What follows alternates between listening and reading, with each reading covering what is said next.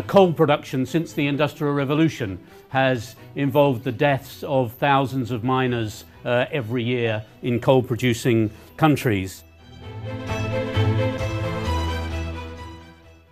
Hiilen tuotanto teollisen vallankumouksen alkamisen jälkeen on johtanut tuhansien kaivostyöläisten kuolemaan joka vuosi.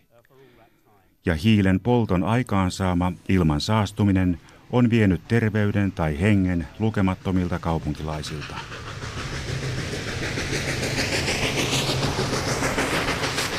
However, the discovery uh, of the global warming effect and uh, the role of greenhouse gas emissions. Fossiilisten polttoaineiden kulutus on tässä mielessä ollut aina kestämätöntä kehitystä.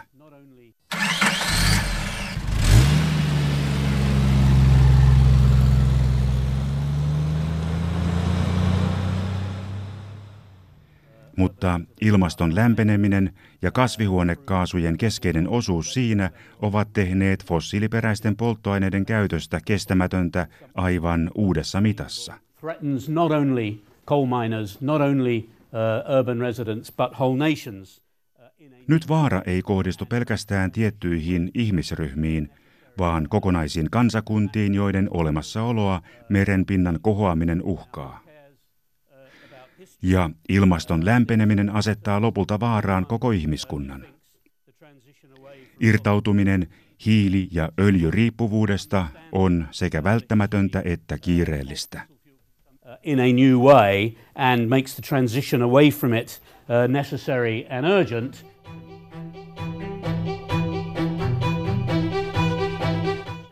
Näin puhuu brittiläinen historioitsija Simon Pirani, jolta on juuri ilmestynyt kirja Burning Up, A Global History of Fossil Fuel Consumption. Nimen voisi suomentaa muotoon polttaa täysillä fossiilisten polttoaineiden käytön historia.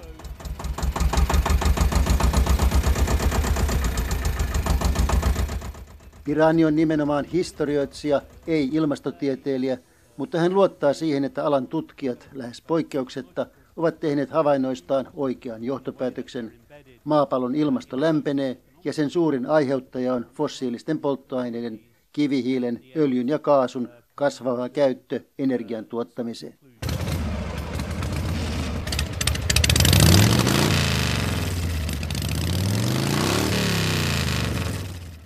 Ilmakehään vapautuu niin sanottuja kasvihuonekaasuja, joista tärkein on hiilidioksidi, kemialliselta kaavaltaan CO2. Synkimissä ennusteissa lämpötilan nousu sulattaisi paitsi napajäätiköt, myös Siperian ikiroudan, jolloin vapaaksi pääsisi erityisen vaarallista kasvihuonekaasua, metaania. Se saattaisi olla kerta kaikkiaan kohtalokasta meidän ihmisten elämälle täällä. Simon Piranin erikoisala on Venäjän historia. Hän on aikaisemmin julkaissut huolella dokumentoidun tutkimuksen sosialististen ja kommunististen työläisten hyvin kriittisestä suhtautumisesta hallitsevaan puolueelittiin 1920-luvun ensimmäisenä vuosina vallankumouksen ja sisällissodan jälkeen, mutta ennen Stalinin valtaantuloa sekä kirjan Putinin Venäjästä. Hän on tutkinut myös paljon öljy- ja maakaasun tuotantoa Venäjällä sekä niiden vaikutusta Venäjän ja Ukrainan suhteisiin yhteen näkyvimmistä uutisaiheista tämän kohta päättyvän vuosikymmenen aikana. Piranin uutta kirjaa fossiilisista polttoaineista pitää lukea hitaasti. Kirja vilisee tilastoja, jotka kertovat paljon, mutta joiden sisältö kirkastuu vasta huolellisen keskittymisen jälkeen. En voi väittää tehneeni niin, mutta jo pelkästään tekstin lukemalla saa hyvän perustelun yleiskuvan fossiilisten polttoaineiden aikakaudesta, jota nyt on eletty runsaat 200 vuotta – tällä taivaankappaleella, ainoalla, jolla elämää varmasti tiedetään olevan. Samalla mielessä herää väistämättä kysymys siitä, onko muinaisten eliöiden homo sapiensille antama lahja, kivihiili, öljy ja maakaasu ollut siunaus vai kirous.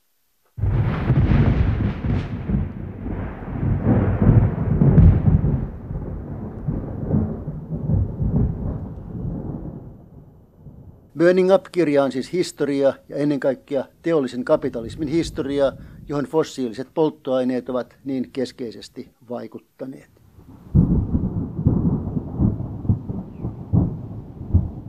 Now, who cares uh, about history? Uh, the history matters to anyone uh, who thinks the transition away from fossil fuels uh, needs to happen. Kuka välittää historiasta?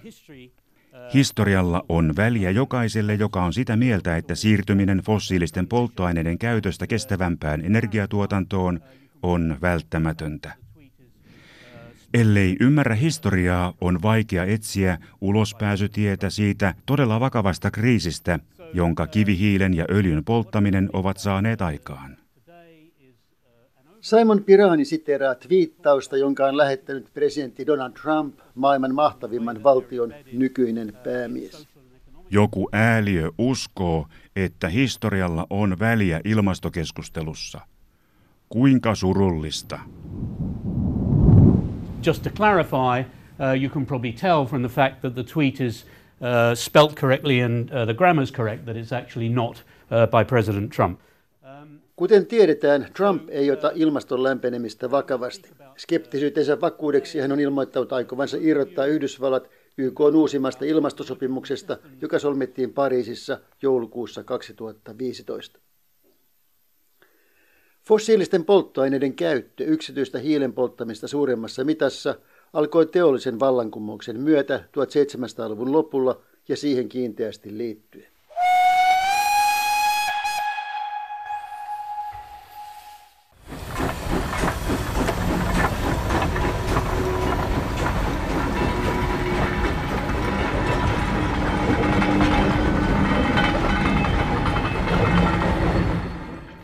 Hiilen poltosta energiansa saavan höyrykoneen keksiminen vauhditti massatuotannon kehittymistä. Liikennettä höyrykone nopeutti rautateiden myötä ja helpotti ihmisten ja tavaroiden siirtämistä paikasta toiseen.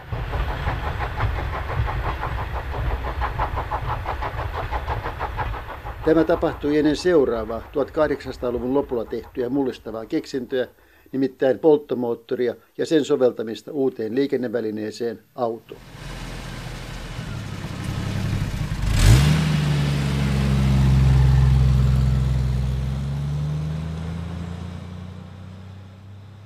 Olen jostakin lukenut määritelmän, jonka mukaan kapitalismi on valtavan suuri, mutta äärellinen kokoelma liikkuvia objekteja. Markkinoilla myytäviä hyödykkeitä liikuttelee nykyisin ei tuuli eikä hevosen lihasvoima, vaan miljoonia vuosia sitten eläneisiin eliöihin varastoitu energia.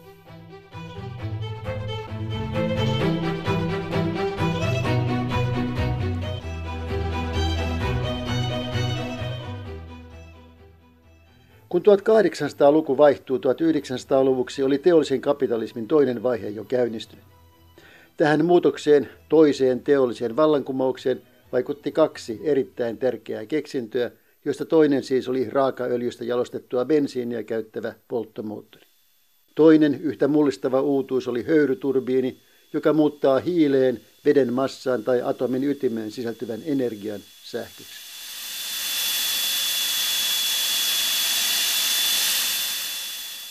Polttomoottorin pyörittämä liikenne ja hiilen käyttö sähkön tuottamiseen ovat suurimmat syyt ilmaston lämpenemiseen, sillä molemmat toiminnot ovat kasvaneet massiivisesti viime vuosisadan puolivälistä lähtien.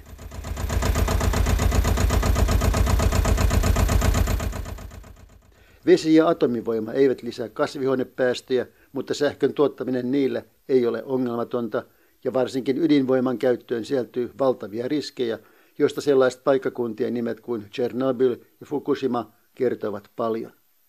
Mutta palataan ilmastokysymykseen ja sen alkusyyhyn. In that period, uh, we had the so-called second industrial revolution, when a group of technologies came into use that really expanded uh, fossil fuel consumption, and many of which underlie the technology. 1800-luvun lopulla alkoi niin sanottu toinen teollinen vallankumous, eli joukko keksintöjä, jotka todella alkoivat kasvattaa fossiilisten polttoaineiden kulutusta. Monet niistä vaikuttavat nykyisinkin perustekijöinä tekniikassa, jolla energiantuotantoa ja sen jakelua pidetään yllä. Tältä samalta ajanjaksolta ovat peräisin höyryturbiini, sähkönjakeluverkot ja polttomoottori.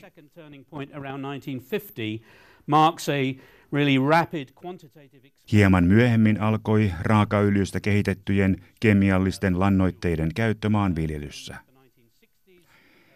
Niiden keksimisen taustalla vaikutti ensimmäinen maailmansota ja turvautuminen taistelukaasuihin vihollissotilaita tapettaessa. Käänne 1800-luvun lopulla oli kuitenkin vasta alkua.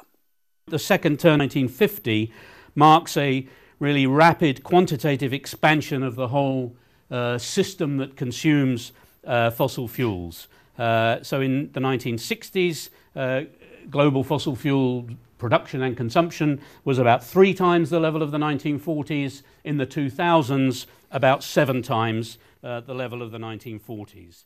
Uh, Toinen käänne tapahtui viime vuosisadan puolivälissä 1950-luvun alusta lähtien, jolloin koko järjestelmä paisui hyvin nopeasti. 1960-luvulla fossiilisia polttoaineita tuotettiin ja käytettiin kautta maailman kolme kertaa niin paljon kuin 1940-luvulla.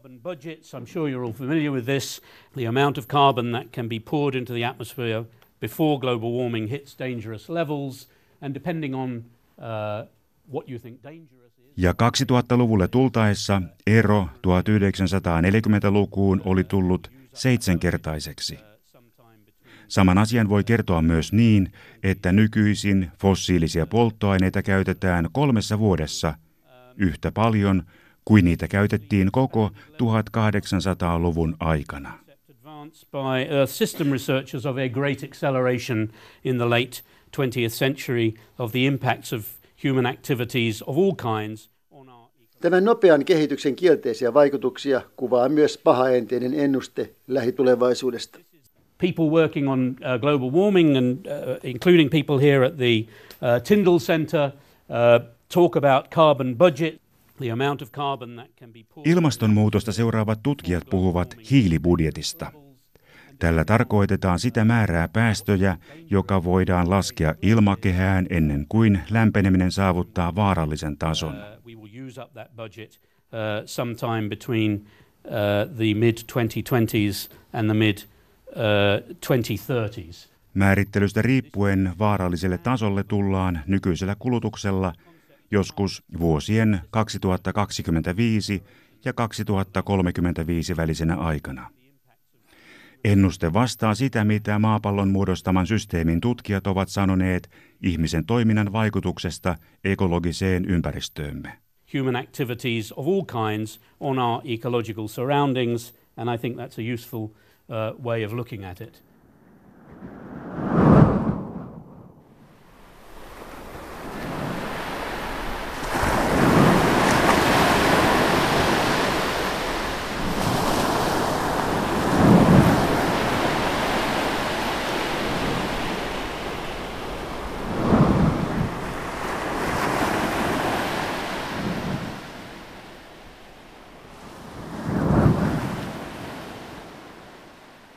Ilmaston lämpeneminen ja sen aiheuttamat ongelmat on tietenkin tunnustettu. YK suojeluksessa on pidetty useita kansainvälisiä kokouksia, joissa valtiot ovat neuvotelleet siitä, mitä tehdä. Ensimmäinen suuri ilmastokokous pidettiin Rio de Janeirossa, Brasiliassa vuonna 1992 ja uusin Puolan Katowicessa viime vuoden lopulla. Ongelmana on se, että kokousten ja tehtyjen sopimusten vaikutukset ovat jääneet olemattomiksi. Rion konferenssin jälkeen fossiilisten polttoaineiden kulutus on kasvanut yli puolella. Saksassa on asetettu tavoitteeksi energiivende, radikaali irrottautuminen fossiilisista polttoaineista ja niiden korvaaminen uusiutuvalla energialla mahdollisimman suuressa määrin. Julkista keskustelua ilmastonmuutoksesta ovat jo jonkin aikaa vauhdittaneet sellaiset säässä yleistyneet ääriilmiöt kuin poikkeavan kuumat kesät ja tuhoisat myrskyt.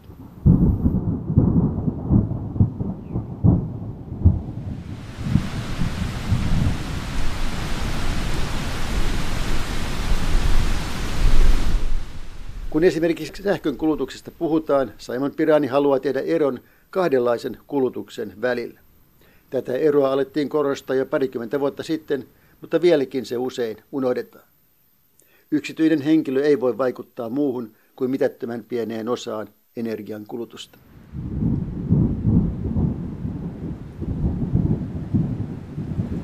In the 1990s there was a further uh, development on this uh, by researchers who looked particularly at uh, individual consumption and what to me was a very important insight uh, the distinction between discretionary and non discretionary consumption. So that 1990-luvulla tutkijat alkoivat tarkastella yksityistä kulutusta samalla, kun he tekivät mielestäni hyvin tärkeän erottelun.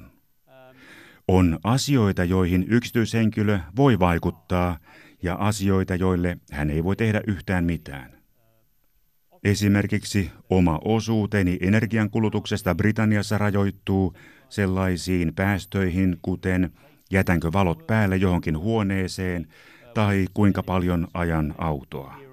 And researchers bracketed all that under um, non-discretionary consumption. And, um, Joihinkin asioihin voin päätöksilläni vaikuttaa. Mutta en voi päättää siitä, kuinka kadut valaistaan yöllä tai annetaanko valojen palaa koko yön jossakin suuressa toimistotalossa.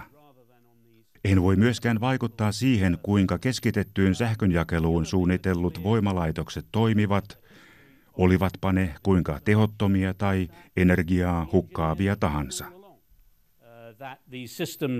can be not only energy intensive but even wasteful, and they've understood what is wrong with them. So, Insinöörit ovat jo pitkään tienneet, kuinka epätaloudellisesti ja tuhlaavasti energiaa tuotetaan. Tarpeettomaan voimavarojen ja energian käyttöön liittyy myös asioita, joiden ymmärtäminen ei vaadi lainkaan insinöörin tietotaitoa, sillä syyt ovat muita kuin teknisiä. Kysynnän pitäminen yllä tarjoamalla myytäväksi yhä uusia tuotteita liittyy nimenomaan kaupankäyntiin ja tuottaa yleensä täysin päinvastaisen tuloksen kuin pyrkimykset säästää energiankulutusta. Tätä kutsutaan tuotteiden suunnitelluksi vanhentamiseksi. Jos näet teollisuuden tuottamat hyödykkeet olisi tehty kestämään, toisin sanoen olisivat liian hyviä, kysyntä päättyisi ja seurauksena olisi konkursseja ja lopulta koko talouden käsittävä lama. Kysynnän ylläpitäminen kuuluu kapitalistiseen tuotantotapaan. Niinpä kapitalismi itsessään saattaa olla suuri neste kestävälle kehitykselle maailmanlaajuisessa mitassa. En tiedä, onko asiasta tehty tutkimusta, mutta olisi mielenkiintoista saada selville, voitaisiinko energiankulutuksen kasvu pysäyttää, jos kaikki massamitassa valmistettavat tuotteet tehtäisiin niin hyviksi ja kestäviksi kuin mahdollista. Tuotteita, joita ennen kutsuttiin kestokulutushyödykkeiksi, ei nykyisin enää juuri korjata, vaan ne heitetään pois ja ostetaan uusi vanhan ja hyvinkin korjattavissa olevan tilalle. Uuden ostaminen on yksinkertaisesti halvempaa kuin vanhan korjaaminen. Myös itse sähkön tuotannossa voitaisiin soveltaa nykyistä paljon enemmän modernia tietotekniikkaa tehokkuuden lisäämiseksi. Kaiken kaikkiaan teknistä tietotaitoa, jolla energiaa voitaisiin säästää ja edistää siirtymistä uusiutuviin energialähteisiin, on olemassa. To the historian the question is why are technologies used uh, in the way that they are? The answers are usually not technological. They are social and economic, the relative costs of energy and labor, the market dynamics that Historioitsija muotoilisi kysymyksen näin. Miksi tekniikkaa käytetään vallitsevalla, energiaa kuluttavalla ja ilmastonmuutosta lisäävällä tavalla? Syyt eivät ole pelkästään teknisiä. Ne ovat yhteiskunnallisia ja taloudellisia ja koskevat sellaisia asioita kuin energian ja työn suhteellinen hinta ja toisaalta markkinoiden dynamiikka, joka on rohkaissut tuhlailevaa energian käyttöä autoissa 1960-luvulla, teollisuudessa 1980-luvulla ja sähkönjakeluverkoissa 2000-luvulla. Nämä yhteiskunnan ja talouden vallitsevat rakenteet ovat luoneet ja pitävät yllä tapaa, jolla tekniikkaa sovelletaan. Seurauksena on se, että fossiilisia polttoaineita käytetään yhä enemmän kaikista päinvastaisista pyrkimyksistä huolimatta.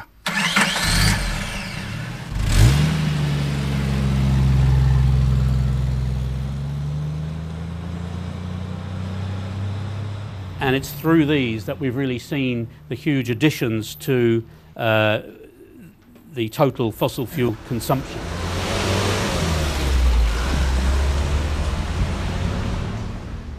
Tärkeä syy kansainvälisten YK-konferenssien epäonnistumiseen ilmastonmuutoksen pysäyttämisessä on se, että ongelmaa itseäänkin on yritetty ratkaista markkinamekanismein.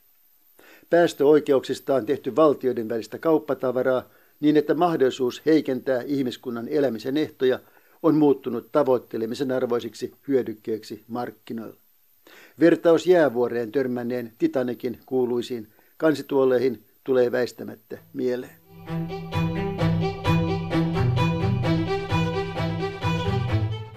Toinen ajatus, joka Piranin kirjaa ja hänen kokoamiaan tilastoja tutkiessani välähti mielessä, on lyhyt teksti, jolla tiedekirjailija Carl Sagan kommentoi kuvaa maapallosta kuuden miljardin kilometrin etäisyydeltä.